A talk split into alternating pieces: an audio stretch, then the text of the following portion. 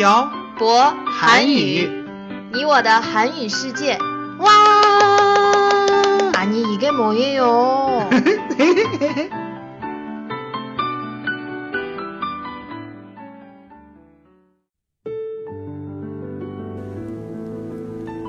“跟朴博学韩语，请在淘宝搜索店铺“朴博韩语”查看课程详情。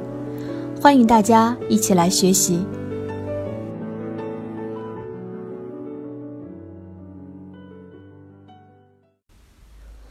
这里是朴博韩语，你我的韩语世界第七十期电台。文字版可以在公众号“朴博韩语”上回复本期标题“结婚纪念日”获取。안녕하세요， 빡빡한국어의朴博쌤이에요。 안녕하세요 여러분 빡빡 한국어의 연동쌤입니다. 며칠 전에 발렌타인데이였어요, 연돈쌤. 음, 발렌타인데이에 테드 씨가 저한테 초콜릿도 사줬었죠? 네. 아. 근데 연돈쌤은 저한테 아무것도 안 줘요? 선물을 꼭 줘야 하나요? 그래도 중국어로 情人节인데 연돈쌤이 아무것도 안 줘서 좀 마음이 아팠어요. 이런 기념일을 다 챙기면 정말 엄청 피곤할 것 같아요. 무슨 기념일이요? 아, 2월 14일 발렌타인데이, 음. 5월 20일 같은 기념일이요. 그냥 다른 사람들이 기념일을 챙기니까 저도 왠지 특별한 걸 해야 하는 것 같은 느낌이 들어서요. 제 생각엔 음. 다른 사람들이 다 챙기는 기념일보다는 음. 둘만의 기념일을 챙기는 게 더 좋은 것 같아요. 예를 들면요. 음, 우리가 처음 만난 날이나 결혼 기념일 같은 기념일이요. 그런데 중국은 결혼 기념일을 잘 안 챙기는 것 같아요. 젊은 사람들은 중요하게 생각하지 않나요? 그건 사람마다 다를 거예요. 한국은 어때요? 어, 한국은 아마 남자가 결혼 기념일을 잊어버리고 안 챙기면 난리가 날 거예요. 저희 부모님만 봐도 그래요. 음, 아, 맞다. 음. 이번 달 초에 부모님 결혼 기념, 기념일이었죠? 네. 그래서 두 분이 여행을 가셨어요. 태태 씨는 태태 씨 부모님 결혼 기념일이 며칠인지 알아요? 아니요. 저도 사실 잘 몰라요. 지난번에 제가 수업 시간에 학생분들에게 부모님 결혼 기념일이 언제인지 아냐고 물어봤는데 아는 분들이 거의 없더라고요. 사실 중국의 나이 드신 분들 중에 결혼 기념일을 챙기는 분들은 몇 안 될 것 같아요.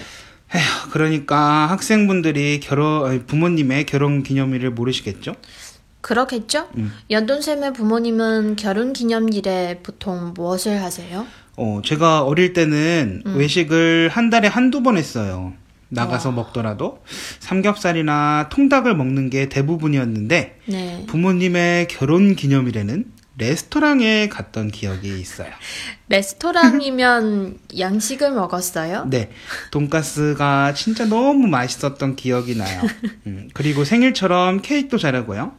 제 친구들도 자신들의 부모님 결혼 기념일이면 일찍 집에 들어갔어요. 한국 사람들은 결혼 기념일을 정말 중요하게 생각하나 보네요. 네, 부모님의 결혼 기념일이 없었다면 우리들도 없으니까요. 그, 그런데 음. 아까 연돈쌤이 한국에서는 남자가 결혼 기념일을 안 챙기면 음. 난리가 난다고 했는데 어 떤 난리가 나요? 어, 한국에선 결혼 기념일을 거의 생일처럼 생각해요. 어, 대충 이해가 갔네요. 그러니까 음, 만약에 남자가 결혼 기념일을 까먹고 안 챙기면 음. 여자가 기분이 엄청 안 좋겠죠? 여자가 까먹는, 까먹는 일도 있어요? 보통 이런 기념일들은 여자가 더 좋아하잖아요. 하긴, 여자들이 더 좋아하긴 하죠. 기념일을 꼭 남자가 여자를 위해 챙겨주는 것도 불공평한 풍습이라고 생각해요. 그래도 음. 전 연돈쌤 생일에 미역국도 끓여줄 거예요. 작년 생일에 제가 미역국 끓여 먹었어요, 태태 씨. 아, 미안해요.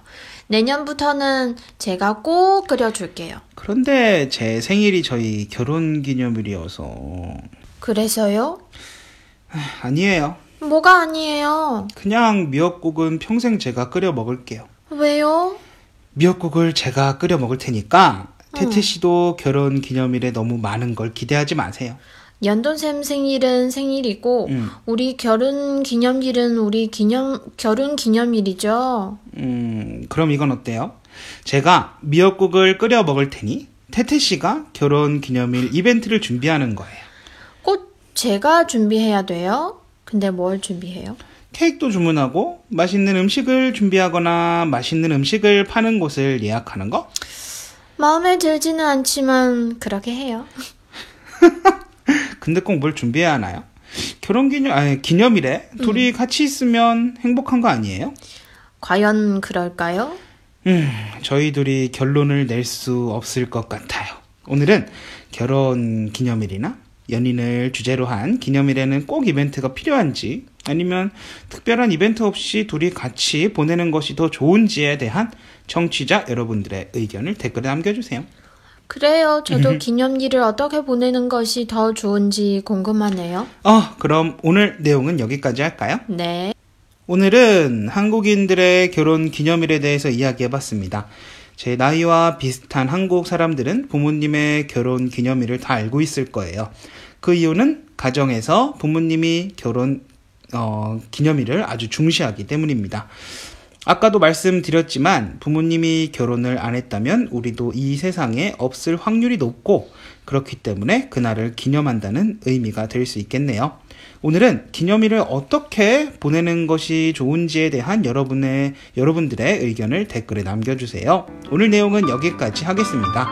아 그리고 여러분이 듣고 싶으신 주제를 댓글에 남겨주세요. 지금까지 빡빡 한 국어의 샤버 쌤과 연동쌤이었습니다. 들어주신 분들 감사합니다. 다음에 봐요. 안녕. 안녕.